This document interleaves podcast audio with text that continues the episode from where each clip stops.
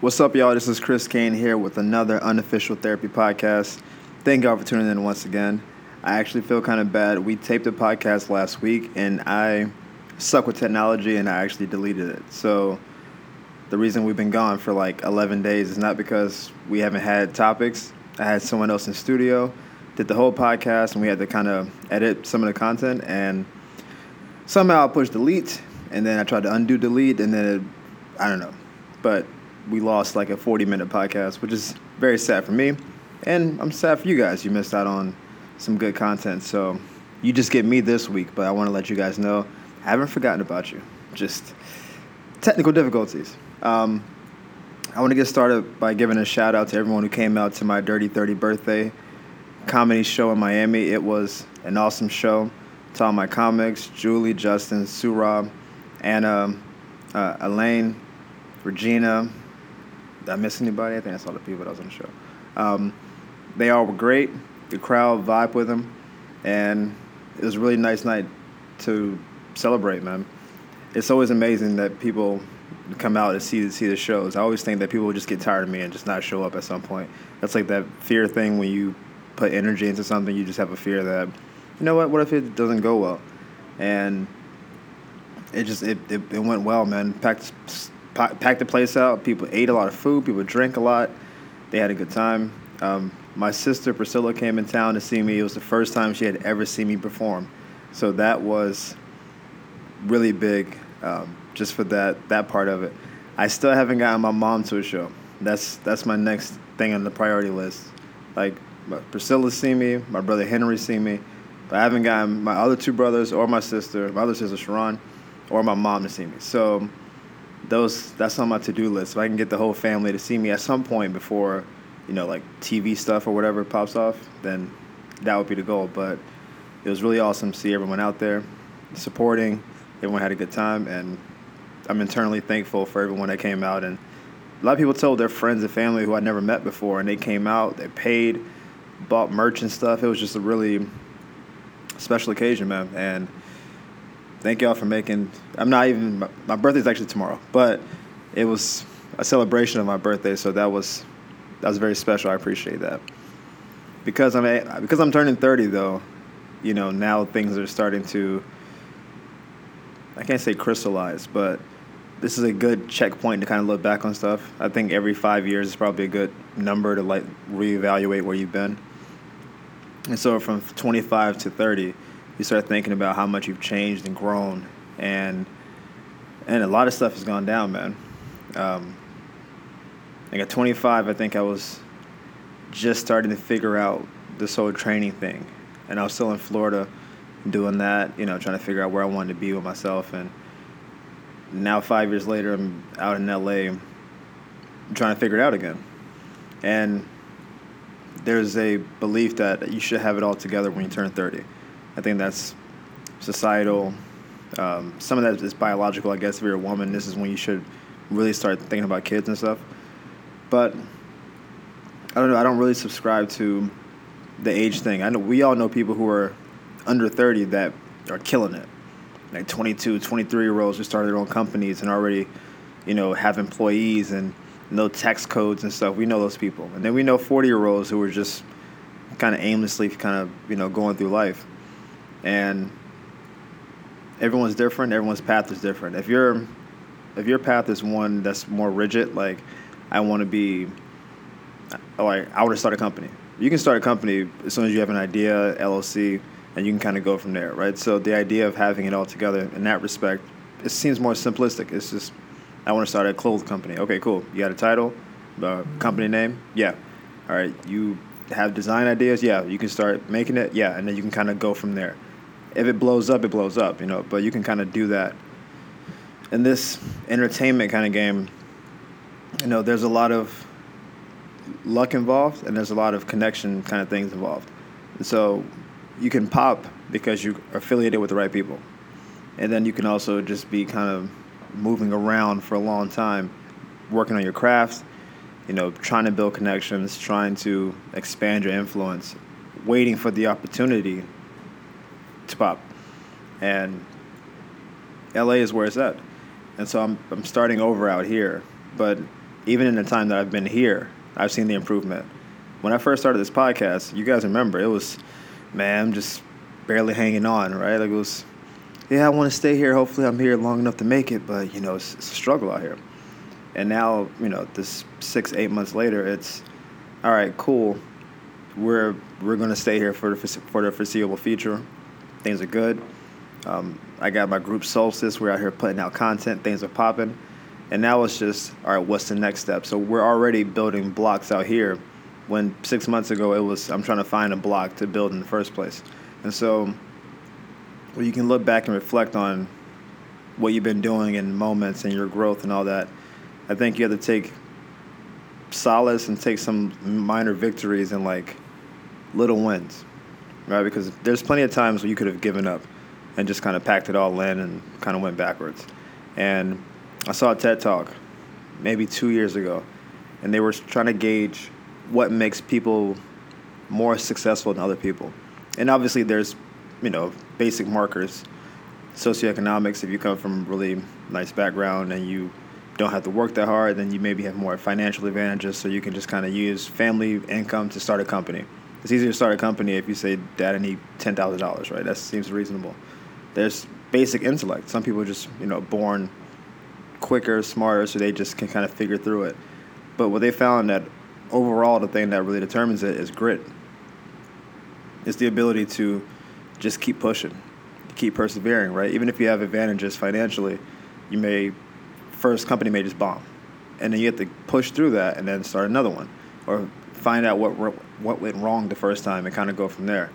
Um, and grit is I don't know if it's something you grow into. I'm not sure if it's something you kind of accumulate. I think it really is something you have. And I think it probably happens as, as, a child where, let's say you wanted to play soccer or something, and you went out and the ball hit you in the face, and your face is all red and you wanted to cry. And instead of saying, I'm not playing soccer anymore, I don't want balls flying out my face, you say, all right, that hurt, but I'm going to keep playing. Like you're already exhibiting grit at a child age without knowing that you're doing so. You just don't want to let that moment be the deciding factor for what you are. So you just kind of keep pushing through it. The same thing happens in school, right? You fail a test and your grade dropped. And instead of saying, well, well, I failed that test, I might as well just mail it in. You say, nah, I think I can still push it to the next level. I got to study real hard for the next test. And if I do really well on the final, I can get my grade back to where I want to get it to. And you kind of keep pushing through. And that, and that tenacity, that little thing you have that makes you want to keep doing better – I think that's something you're either born with or you don't have. And I believe that I have grit. I don't know how to like quantify it other than with life experience. But I think that tenacity and that ability just to keep you just keep pushing. Like if you guys ever see my posts on social media, I, I have the hashtag keep going or like always forward a lot. And the always forward thing is like you just you just you just keep pushing, man. You just keep going forward. They they are essentially the same thing, but I feel the need to say both, maybe to reiterate, you know, how much I believe in that. But you, you, you're gonna get knocked down. It's gonna happen. There's no way around it. There's gonna be times where you're flying high. Everything's clicking, man. You got a good job. Your girl's doing well, or your boy, whatever. You know, you're feeling you're in good shape. This, this, and that and just you just you're going to get derailed at some point. We all know people who've been derailed slightly that completely threw them off their course of what they were trying to do. Like, hey, what are you trying to do? Oh, I want to be a photographer, and then you enter a photo competition or something, and you don't you don't get it, or someone gets it gets it over you, and you think you're better than they are. And you say, well, the system's rigged, I'm out. And it's like, but you're great at this. Keep going. There'll be more competitions. Find a different medium. Don't fuck with competitions maybe just have a dope portfolio and do your own independent thing. Like there's so there's so many avenues you can take. Why would you just give up? And people just bail.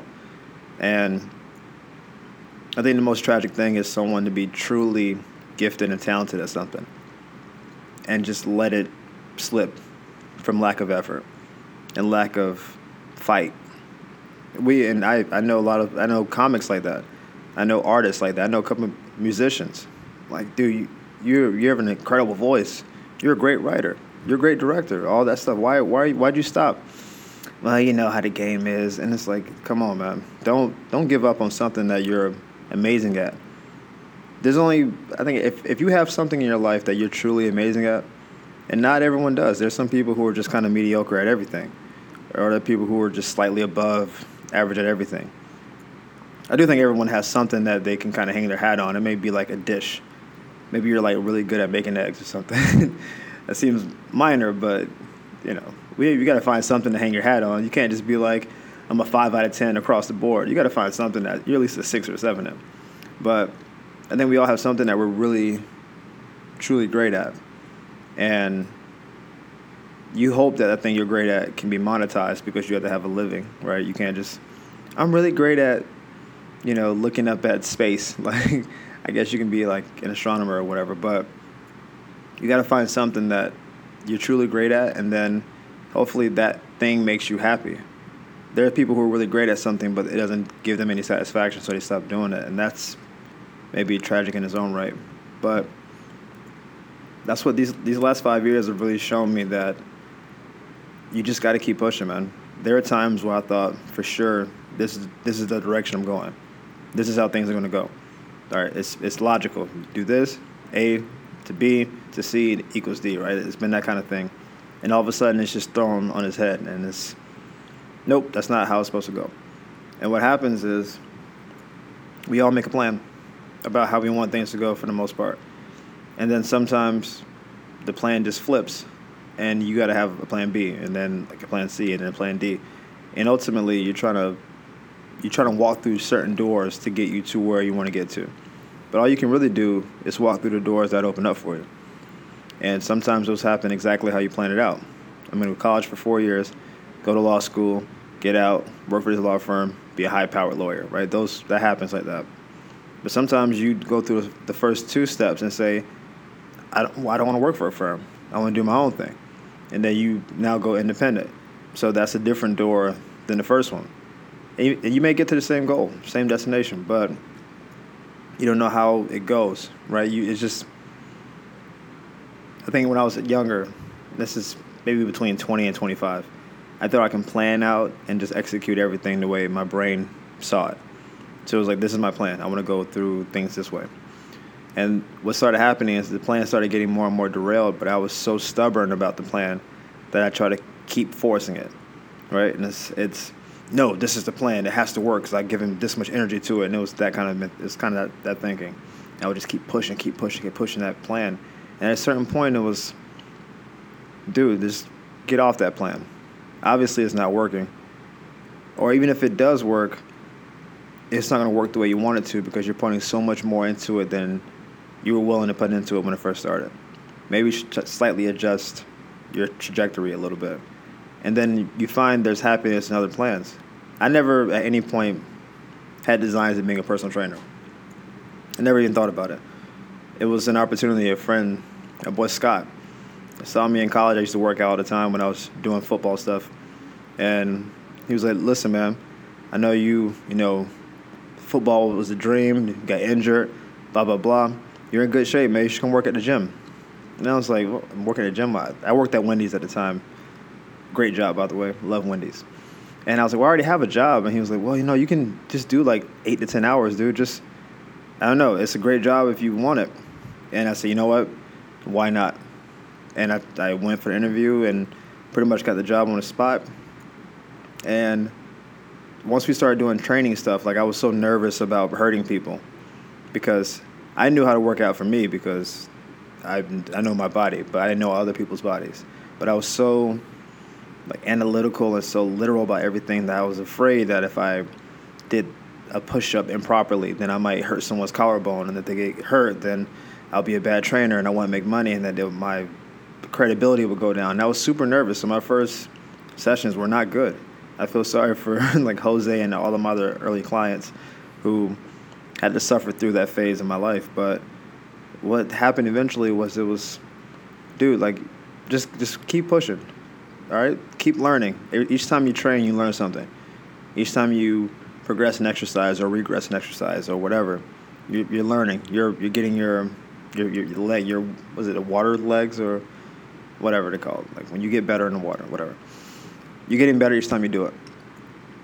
And at a certain point, it was, I think I'm pretty good at this. I wonder how far this can go. And that was like 10 years ago. And I'm a trainer now.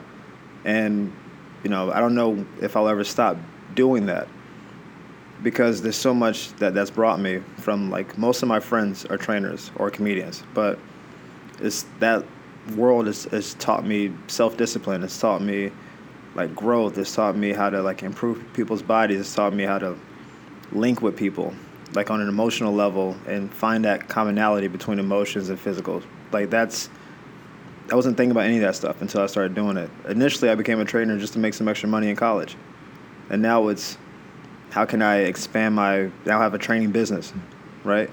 How do you how do you expand what you do and what you know to affect more and more people and trying to get involved in online training and all those things that go along with it. If you had told me 10 years ago before I started, hey man, a decade from now you're gonna be 30 and working at a gym, I'd be like, damn, I must not have, I must not have made it. I must be an unsuccessful person to be working at a gym wearing a name tag at 30. What kind of life am I living? And then, and yet here I am. So you just you kind of keep going and stand up kind of went the same way. Um, I never had any aspirations of being a stand up comic. I always wanted to be a writer and just an actor. I started writing skits in like seventh grade. And I thought, man, I'm going to have my own TV show at some point, sketch comedy, and play a lot of roles, kind of like Martin did back on his show. And that was what my, my vision was. And then it wasn't until college when my boy Jordan Kaufman was doing a show for his group Vestas. And he was like, hey, man, you're really funny at work. You know, you, you know we like being around you you you want to be like a host for our event? And I was like, oh, dope, man. Yeah, of course I'll be a host. I want to be an entertainer, of course. He said, well, listen, we have a 10 minute intermission, like in the middle. Um, you can do what you want. You can talk to the crowd. You can, you know, play an instrument if you know how to play an instrument, blah, blah, blah. And I was like, you know what? Maybe I should try doing stand up. I've been watching a lot of stand up recently, and I don't know. I think I'm funny. Let's take a crack at it.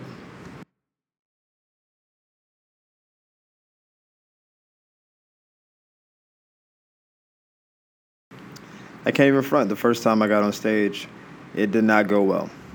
Um, I rushed through my set. I was dripping sweat after like 20 seconds of talking. I was like, I actually remember the, the intro. I was like, hey, fellas, don't you get tired of women telling you they want something when they want something else? And then that got like a little light chuckle. And it was like, girls always say that they want a good guy, but all the girls I know be dating bad boys. And they were, and even that got a couple chuckles. But then, oh, it went downhill after that. And I was like, it's just one girl at work, right? And it, it just spiraled. And I was telling this extremely personal story with no way for someone else to like insert themselves into it. So it was just, it just sounded like me complaining. It didn't sound like a satire or a commentary on society. It was just, and I told Jessica that I had a crush on her, and it was just it it was bad. And I don't know if it derailed the show. I think they did a good enough job that night. They just kind of kept going. But um, I remember my boy Mike Crowley was there watching. He's like, "Yo, you killed it." I was like, "Nah," I "Nah, dog, don't give me that. It wasn't. I, I died up there. There's somebody got killed knows me. It wasn't. It wasn't good. So, and again, that happened maybe a couple years after I started training, and now I'm in LA pursuing this full time. And he gave me the gateway, and maybe he, if he hadn't said it, I would have found a way to do an open mic at some point. Who knows what would have happened? But that was the intro to it, and you kind of walk through the doors that open for you. That's that's the best advice I can give anybody um, who's younger than I am, or even people who are older than me who haven't figured it out yet. It's we all have these grand plans for what we want to do. Like we all wanted things to go exactly the way it goes in our dreams. We want to be the protagonist and the hero of our story all the time. And it, what happens more likely than not is you start somewhere and then you end up somewhere else. That's why so many people get degrees and then don't work in the field they have, they have their degree in. Right? I don't know what the numbers are. I, I read it a couple years ago. It was a, a very high number of people who either start a degree, leave it, and do a different degree, or get a degree and don't even work in that field because you thought in college I want to do this, and what probably happened is you got halfway through the degree and said, "Well, I can't, I can't stop. I can't just waste two or three years of my life. So I might as well finish the degree." But this isn't what I like doing. I don't love doing this. And then you get out and you start doing other stuff. So you have people who have psychology degrees who, you know, work in who work at Staples as like an assistant general manager or something. And it's like maybe a marketing degree would have at least falls more in line with that or even a sales kind of background. But, you know, it just, you, you kind of go with what opens up for you. And so I think I had an idea at 30 I would be super established, right? I would have a place, like a house that I own. I didn't know what state I would be in, but a place to call my own. That would be in some TV show or some movie where people can at least snap their fingers. Hey, you were um, you were in that one thing. I'm like, yeah, that was me, and you just kind of go from there. That's what I thought I would be at this point. Maybe a kid, maybe not. I didn't. Probably a kid by this point. point, and I'm turning 30, and none of those things are what they are. And I can't say that it's from fail. I can't say that's from a lack of effort. I think it's just wasn't what was in the cards. It's just not what was supposed to be. We do this a lot with relationships, right? You get with someone and you're with them for a couple years, a three, four, five year relationship, and you just assume that you're going to marry them and then live happily ever after. Or let's say you do get married. And then down the line, you get a divorce or you find that you're unhappy later. And it's, it's so jarring to our person because it goes against everything we thought was the case. Five year relationship, you see me at my best, see me at my worst we're on the same page, financially we're good, and maybe someone just falls out of I can't say love, fall out falls out of you know, want to with you. Like they still love you. They still want what's, what's best for you. They just don't want to be with you anymore. And all of a sudden it's like what do I do now? I plan my life with this person. And now that's not the case. There's a new door that opens up. I always tell people you're going to find someone better. I don't know if that's true or not, but the idea that that was your one shot to be happy seems unreasonable to me. So I have to assume you'll find someone, even if it's not a better person, maybe in terms of the total package, is someone who's better suited for what you are and what you're doing. And, and so you can kind of, you know, quantify how what, what better is. They may not make as much money, but they make you happier. They may not be as good of a lover, but they're a better parent, right? Like those, you can kind of play with the this or that kind of situation, but I have to believe that. And so I'm approaching 30 at this point, not accomplishing a lot of things I thought I should have accomplished at this point. And I can't be sad about that, or I shouldn't be. I don't think there's any value in that. And so the goal is when I do this podcast, turning 31, that I'm in a better place than I'm in, than I am now. And you can say, oh, okay, cool. Well, in the past year of 30, I've done X, Y, and Z. And then as 31 comes, I'm going to be doing this. And then for that year of 31, I'm going to do that. And then, you know, we'll see when these things come to fruition. But the bottom line is, wherever you are in your life, I know a lot of people who are near my age or a little bit older are still trying to figure things out. Like if you're in the right profession, if your finances are where they are, trying to get your credit right, um, your relationship right, and you're just I should have it all figured out by now. And it's according to who? I don't know how many. I know a lot of parents who don't have it all figured out, and their kids are in high school or in college. And I'm like, you're 48 and you don't have it all figured out. You're still trying to figure out. You're starting careers over at 52, so you obviously don't have it figured out. So why is it? Why is there a requirement for someone in their 20s and 30s to have it all figured out? Just go down the path that you're going down walk through the doors you walk through. Align yourself with people who you think can help you and people who make you better and make you feel not some type of way, who make you feel valued and make you feel important. And the doors will start to open up and you start making decisions from that. Not every door that opens is the right door. Some doors need to be closed, but all you can do is put yourself in position to walk through the doors. And then once you do, then make the most of whatever's on the other side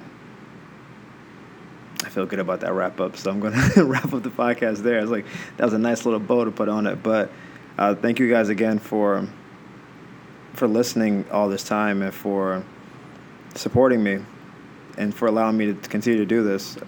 I want this to keep growing and expanding. There's more fun stuff coming down the pike in this. And next time I talk to you guys, I'll be in my 30s. So that's going to be what it's going to be. Hopefully, I have a cool story to tell you about like a birthday thing or a gift I got or what have you. But I don't want to put too much pressure on people to, you know, do stuff. So we'll see how it goes. But as always, hit me up on social medias at Sexy Comedy on Twitter and IG. And I will see you guys next time. Deuces.